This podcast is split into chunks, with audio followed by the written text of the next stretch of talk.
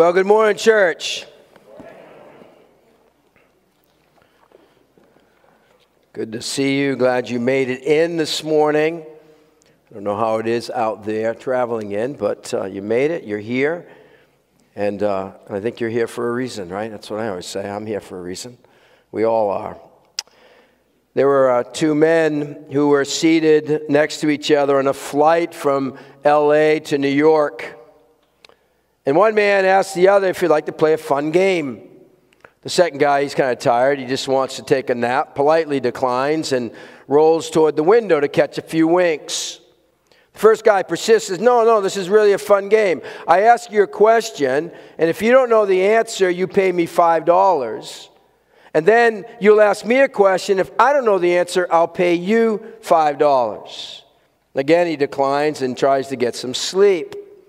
The first guy doesn't give up. He says, Okay, if you don't know the answer, you pay me $5. And if I don't know the answer to your question, I'll pay you $500. $500. Well, this catches the man's attention, and figuring there would be no end to his torment unless he plays, agrees to the game. So the first guy asks the first question. He asks him, What's the distance from the earth to the moon? The guy doesn't even think about it, doesn't say a word, reaches in his pocket, pulls out $5 and hands it to the other guy. Okay, the first guy says, Your turn. He asks, Well, what goes up a hill with three legs and comes down with four legs? Guy's puzzled. He goes, I have no idea. So he, he takes out his laptop. He searches all his references, no answer. He taps into his earphone with his modem and searches the net in the Library of Congress, no answer. Frustrated, he then sends emails to all his friends and coworkers to no avail. Well, after an hour of this research, he, he wakes the guy up and he says, I don't know the answer. And he gives him $500 in cash. Man says, Thank you, and he turns back to get some sleep. First guy was more than a little miffed, wakes up the guy and he says, Well, what's the answer? Without a word, the man reaches into his pocket, hands the man $5, and goes back to sleep. I think he got the best of them. The void between questions and answers remains, creating an opportunity.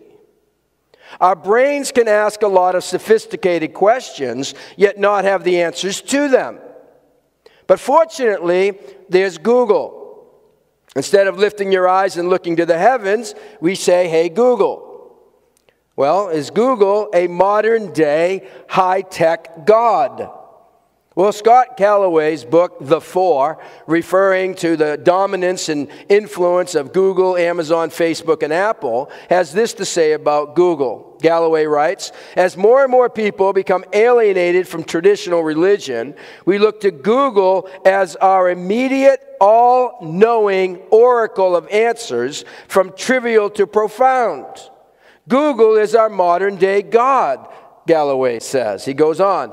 Think back on every fear, every hope, every desire you've confessed to Google's search box, and then ask yourself is there any entity you've trusted more with your secrets? Does anybody know you better than Google? You know, his words aren't as far fetched as you might think. I mean, social media aside, how many would you say really know you? I mean, really know you. Know your faults, know your past, know your longings, know your struggles, know your fears, know everything about you. How many people would you say truly know you? It was Tim Keller who said in his, in his book on marriage, he said, To be loved but not known is comforting but superficial. To be known and not loved is our greatest fear. But to be fully known and truly loved is a lot like being loved by God. All right, turn with me in your Bibles to Psalm 139. Psalm 139. This is so jam packed with lofty thoughts of God, and, and more than that, that it's going to be really, we're going to just scratch the surface here. Now, this week really is an extension of what we looked at last week in Isaiah chapter 40. And my hope from our time last week was that we all left with a greater awe of our great God. Well, what should wow us about God this morning in our time in Psalm 139 is that we are fully known by God, yet truly loved. We are fully known by God, yet truly loved. Do you know the God who knows you, yet loves you? I introduced a new sermon series last week I'm calling True North. For we need today more than ever a fixed reference point that keeps us centered on the truth in a changing, tumultuous uh, uh, world that we live in. And what is that fixed reference point? What we believe. Do you know what you believe? Do you know what you believe? And as I stated last week, the study was prompted by the elders and pastors as we consider prayerfully and seriously joining the Evangelical Free Church of America, EFCA. And so, for the next few months, we're going to be working through Evangelical Free's statement of faith to guide us in this study. In article number one in the EFC statement of faith, and speaking of what we believe about God, says this it's on, your, on the screen. We believe in one God, creator of all things, holy, infinitely perfect, eternally existing in a loving unity of three equally divine persons the Father, the Son, and the Holy Spirit. Having limitless knowledge and sovereign power, God has graciously purposed from eternity to redeem a people for himself and to make all things new for his own glory. Now, my purpose in using this and other statements along the way as our guide is not to go through it line by line or even word by word, but to capture the essence of each statement to better fix in our minds what we believe. For what we believe defines who we are. What we believe defines who we are. And how true that is when it comes to what we believe about God. It was A.W. Tozer who said, What comes to our minds when we think of God is the most important thing about us. All right, Psalm 139. I hope you're there in your Bibles. Follow along with this because I'm going to be going down through a lot of these verses here, and I want you to be able to follow along and see it for yourself here. Now, this is a, this is a familiar psalm. That's both good and bad. It, it's dangerous because we go, I know this or it's, it's like, oh, yeah, this has been a great source of encouragement to me. And so you kind of can lock in. But it's an intensely personal psalm. I, I, want us to see that. Someone pointed out that there's around 50 pronouns used in this, in this one psalm. And there's a compelling invitation in this psalm to know the God who knows you. Do you know him? Not, I didn't ask you, do you know about him or a little about him? Do you know him? All right, my first heading this morning, we're going to keep it simple here. God knows everything about you. God knows everything about you. Over and over in these verses, we find, you'll find the phrase, especially the first six verses, uh, uh, you know. You know. The God we believe in is limitless in knowledge. You see, God literally knows everything. And everything God knows, He knows perfectly. And everything God knows perfectly, He knows exhaustively. If there was any percentage that God didn't know, He wouldn't be God. Every detail of this world, every detail of your life is totally, perfectly, exhaustively known by God. There was, there was this teaching that was um, popular in certain circles 10, 15 years ago now, but, but it might still be bleeding out there and maybe in your minds, I hope not. But there's, there's teaching that suggested that God does not exercise meticulous control of the universe, but leaves it open. Leaves it open for humans to make significant choices that impact their relationships with God and others. In other words, God doesn't concern himself with the future. In fact, he really doesn't know about the future, for he leaves it open to see how other people are going to choose. It's called open theism. Open theism. It, meaning that God is open to what's going to happen. Now, it's not my purpose this morning to dive in deeply on this and debate open theism. But suffice it to say, open theism is dangerous on many, many levels.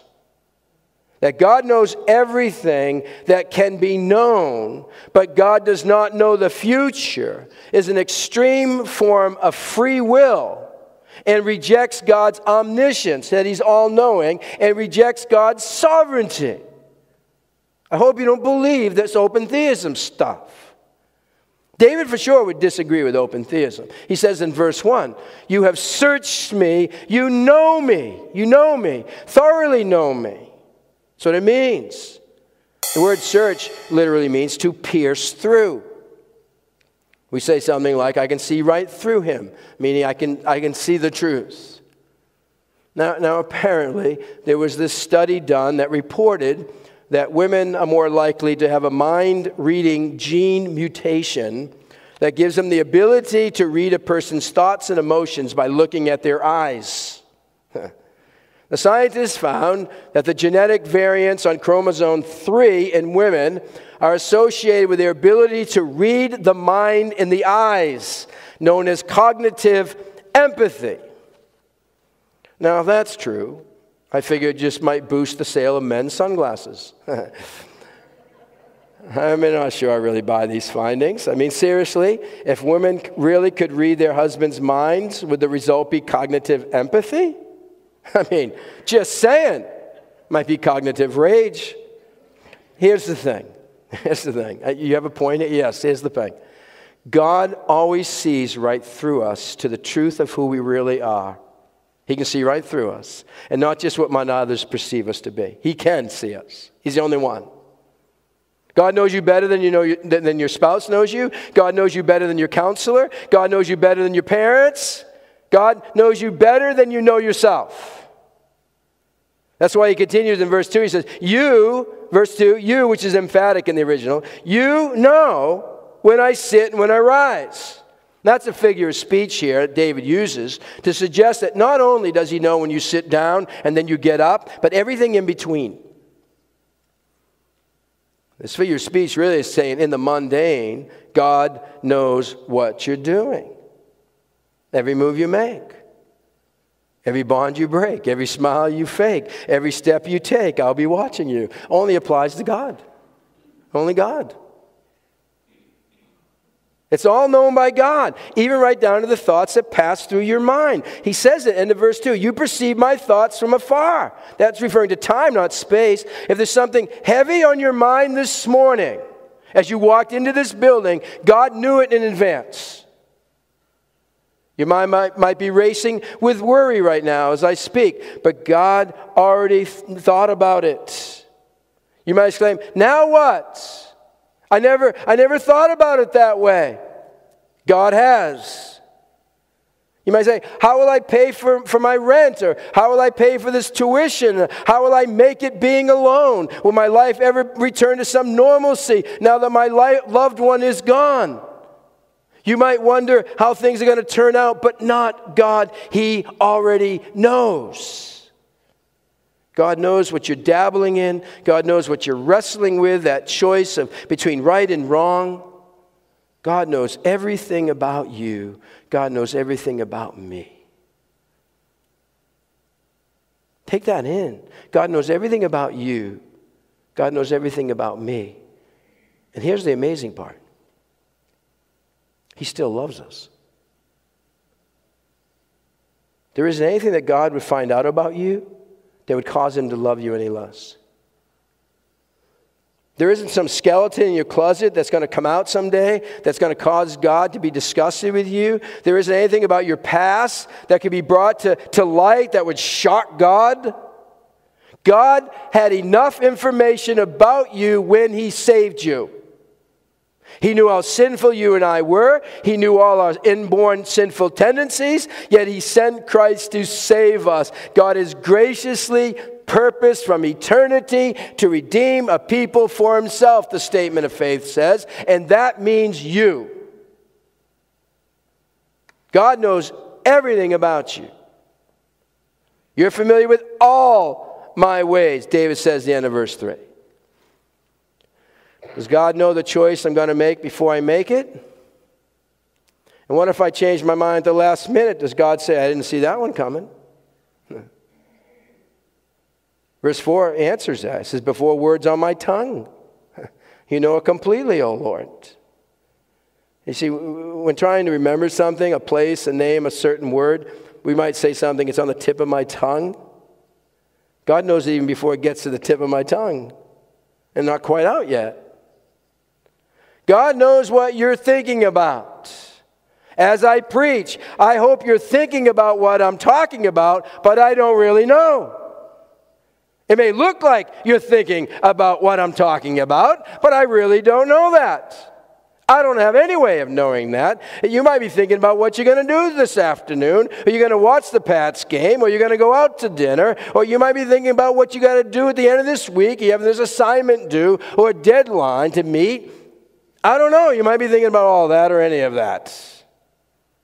That's what kind of leads David to say here in verse 5. I kind of get this. You hem me in, God, behind and before. And that word, uh, the idea of hemming in, uh, when an army uh, would take over a city, they would hem it in. They would surround it so there is no way of escape. David is saying there's no escaping God's thorough, penetrating knowledge. And, and, and, and to think about this, does it kind of make you feel hemmed in? David continues, You've laid your hand upon me. Such knowledge is too wonderful for me, too lofty to, for me to attain. And what David's saying here in these first six verses is that this awareness of God's knowledge becomes a little unnerving for David. He feels like running from it. But then he realizes, well, a lot of good that would do. If he goes far in one direction or he goes far in the other direction, guess what? God is there. Point number two God goes where you go. God goes where you go. David, here in verse 7, he asks um, two uh, rhetorical questions. They really complement each other, kind of parallel thoughts here. Where can I go from your spirit? Where can I flee from your presence? The two questions anticipate one answer nowhere. And then, after employing poetic parallelism, in which two questions kind of complement each other, David uses two pairs of hypothetical opposites, verses 8 and 9. If I go up to the heavens, you're there. If I make my bed in the depths, meaning Sheol, which is uh, death's holding place, he's not making a statement about the dead. He's saying, eh, here, there, you're there. Here, there, everywhere. In between, you're there. That's what he's saying by this. You can go as far up, far down, doesn't matter. God is present there. God is there. Years ago, some Russian cosmonauts traveled into space. And when they returned, uh, it was reported that they said to the Russian people, We went out to space and we didn't see God. He isn't there. Someone later pointed out that if they opened the hatch, they would have seen God. All right, a little morbid. Does God seem nowhere to be found? I mean, just because you can't see him doesn't mean he, he isn't present. I mean, if you were to walk by a beautiful garden, you would assume that there was a gardener and caretaker of the garden, even though you didn't see the gardener. In the same way, God's presence is known by the effects of the intelligently cultivated garden. We can see his fingerprints, his handiwork, his displayed excellence in the world around us. As I drove in this morning, early this morning, it was a beautiful sky. I don't know if you saw it, 637, something like that. It was absolutely gorgeous. Garden. I didn't see God. I saw the garden. And the same God who created all that, He's near you. He's present wherever you go. There's no place He is not. You can run, but you cannot hide. Wherever you go, God is there. And that's why he says in verse 9 if I rise on the wings of the dawn, if I set on the far side of the sea, me, if he goes far east as possible, far west as he can go, God is there also. You kind of get the point, right? God is everywhere in between those. And not only is God there, but we have these words of reassurance in verse 10 even there, your hand will guide me, your right hand will hold me fast. You see, even better than God simply being there, his presence sustains us. It holds us up. Even better than, than God showing up in those places, He's there with what's best for our lives.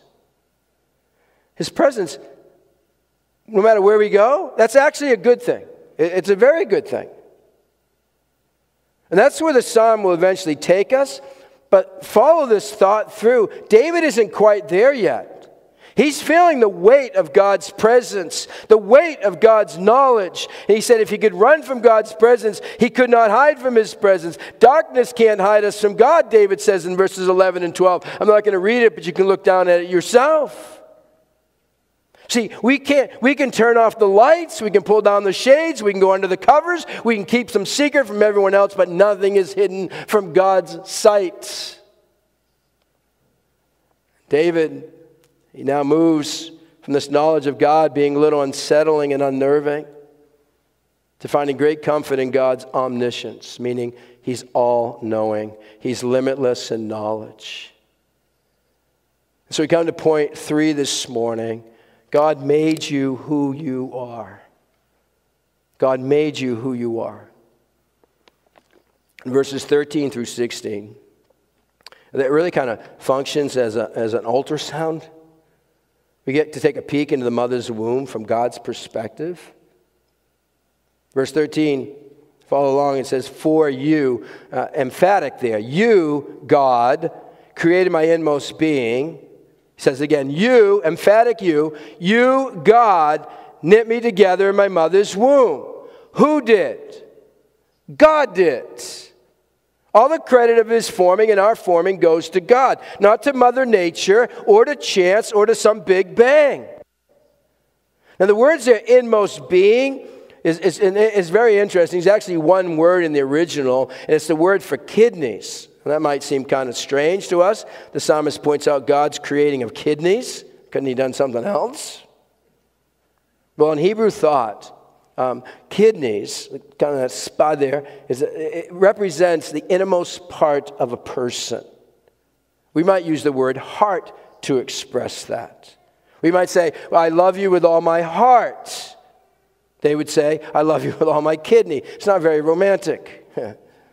But I love you with all my heart, meaning uh, uh, everything in my whole being, all of me, I love you. That's what we're saying by that. It's not the physical organ. Saying here, God was, was, was involved, and grab this, in the intricate details in the child's creation in the womb, meaning you. God's special act of creating begins in the womb. And I, I'm just blown away by God's relationship to the unborn baby. And so is David. He marvels over the mysterious process of developing a life inside the womb of a mom. He says in verse 14, I praise you because I'm fearfully and wonderfully made. Your works are wonderful. I know that full well. This is when he really starts to turn a corner on seeing all this as a good thing. I praise you for this. And when he says fearfully made here, it's the idea of astonishment and awe. Human life should cause us to marvel at God's prized creation. Now, let's pause there a second and let me ask you this question Do you view others that way? Do you see others as, as image bearers, wonderfully made by God? Or are you're trying to change them into your image to be like you. Each of us in this room is uniquely and wonderfully made. Church, let's celebrate the differences instead of allowing those differences to irritate and divide us. Do you praise God for how He has made someone else? Do you praise God for how He has made you? I remember in my year, early years as, as, as a pastor um, that, I, that I, I, would listen to other preachers, and, and I, wish, I really wish I could be like them. I didn't like my own voice. I wish I had the voice of Alistair Begg. Kind of like his accent. I wish I had that one. I wish I had the laugh of Chuck Swindoll. I wish I had the brains of R.C. Sproul. I really struggled with that early on in my, in my ministry. Now, this is all you get is this now. I'm okay with it. But do you sometimes wish you had a different set of strengths? I mean, you start to think, oh, I wish I, I looked like this. I wish I had this ability. I wish I was like that other person. Stop. Remember that you have been fearfully and wonderfully made by God Himself. Now, by the way, and I don't want to spend much time on this, but by the way, this is not an excuse for wrong actions and behaviors and just going, well, oh, that's just the way I am. I know that was an insensitive comment, but you know me, I'm insensitive. No, no, you can't, you can't that's not going to fly. Not with God. Now, verse 15. There's just so much here. Verse 15, let's break this down a little bit. He says, My frame, which is, refers to the shape and form that, that God gives to the unborn. My frame was not hidden from you when I was made in the secret place. What's a secret place? The womb. That which is hidden from everyone else is seen by God. Even with sonograms, our knowledge of all that's going on, the forming of life inside a mother's womb is insignificant in comparison to what our God sees and knows and is doing and forming that baby. That's why he says, When I was woven together, knit together in the depths of the earth, your eyes saw my unformed body. Woven together, it's a rich, rich phrase. You, you, can, you can check it out, but, but here's, here's a modern paraphrase that says it this way you know exactly how I was made, bit by bit, how I was sculpted from nothing into something. Listen, what's in the womb is not some blob, it's a person. And, as it's been said, there's no difference between an unborn baby and a newborn baby except location. That's one reason abortion is such an atrocity. That's not a political statement, that's a moral statement. Think about it. Many people say abortion is such a complex issue and there just aren't any easy answers.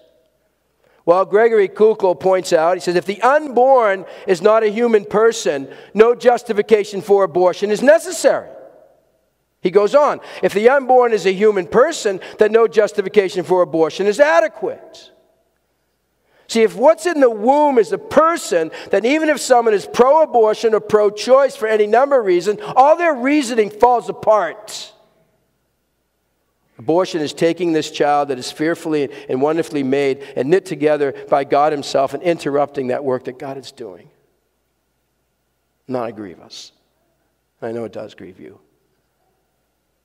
And God calls on us to defend the lives of the unborn as they are precious in His sight.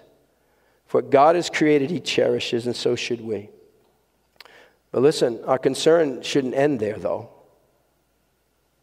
What God created, He cherishes, compels us to value all human life after birth, outside the womb, as well as inside of it. As God's people, we should value all people as we stand, take a stand in our culture against any attempt to devalue human life such as, such as racism and murder and pornography and human trafficking, genocide, list goes on. The life God created, He cherishes.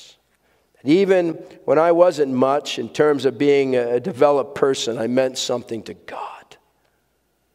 He set out my days. He wrote all the details of my life in His book. He says the end of verse 16. All the days ordained for me were written in your book before one of them came to be. And it almost gives me a headache to even think of it because I can't grab it. But David's appreciation for this all knowing God changes. It might have felt uh, unnerving to the point of trying to get away from it and flee. David considers it precious and valuable. He see that in verses 17. How precious to me are your thoughts, O God, how vast is the sum of them. God knows everything about you. God goes where you go. God has made you. God cherishes what he created. Our response? Look at David's response. Point number four God demands your all. That assurance of his love opens the way to pray this prayer. Look at verses 23 and 24. David says, Search me, O God, know my, te- know my heart Test me, which is a word used for refiner, testing metal. Know my anxious thoughts. Have any of those?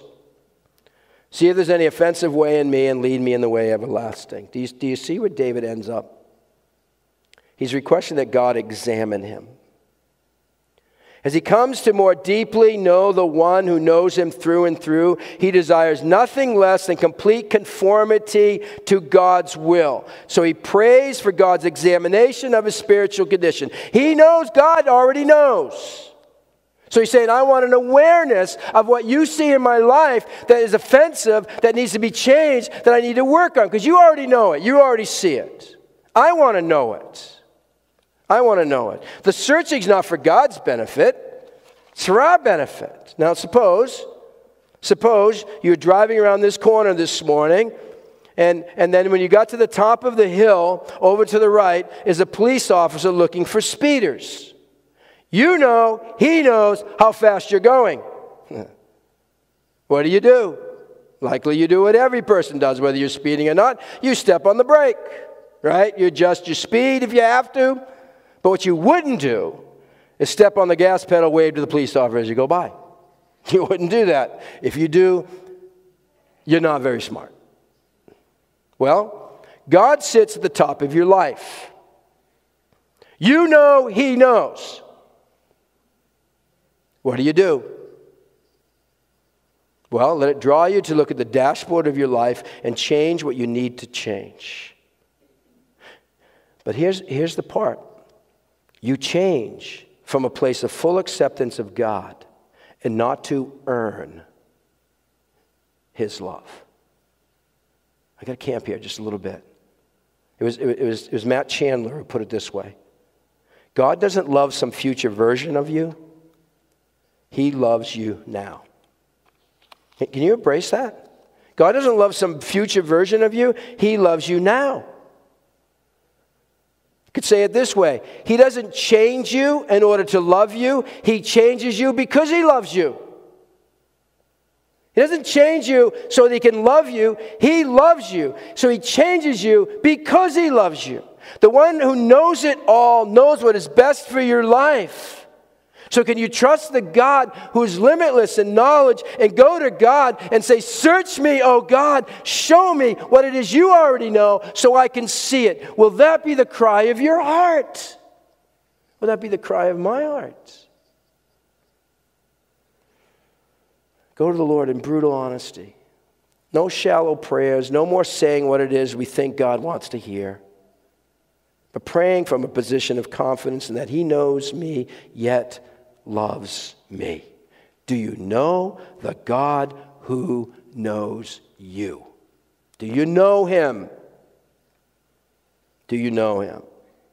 Do you keep coming to the one who knows you? The burden of this passage is to know the God who knows you, to be known yet still loved. Is that the picture that comes to your mind when you think of God? That I am created and I am cherished by Him. He loves me, even though He sees it all. Mary Ann Bird writes that when she was growing up, she knew she was different. And I hated it, she said. I was born with a cleft palate, and when I started school, my classmates made clear to me how I looked to others. A little girl with a misshapen lip, crooked nose, lopsided teeth, and a garbled speech. When schoolmates would ask, What happened to your lip? I'd tell them I'd fallen and I cut it on a piece of glass. Somehow it seemed more acceptable to have suffered an accident, to have been born different. I was convinced that no one outside my family could love me. There was, however, a teacher in the second grade whom we all adored. Mrs. Leonard was her name. She was short, round, and happy, a sparkling lady. And annually, we would have this hearing test, and Mrs. Leonard would, would give the test to everyone in the class. And, and finally, it was my turn. And I knew from past years that as we stood against the door and covered one ear, the teacher sitting at her desk would whisper something, and we would have to repeat it back. And she would say things like, The sky is blue, or Do you have new shoes? I waited to hear her words that God must have put in her mouth. Those seven words that changed my life, she says.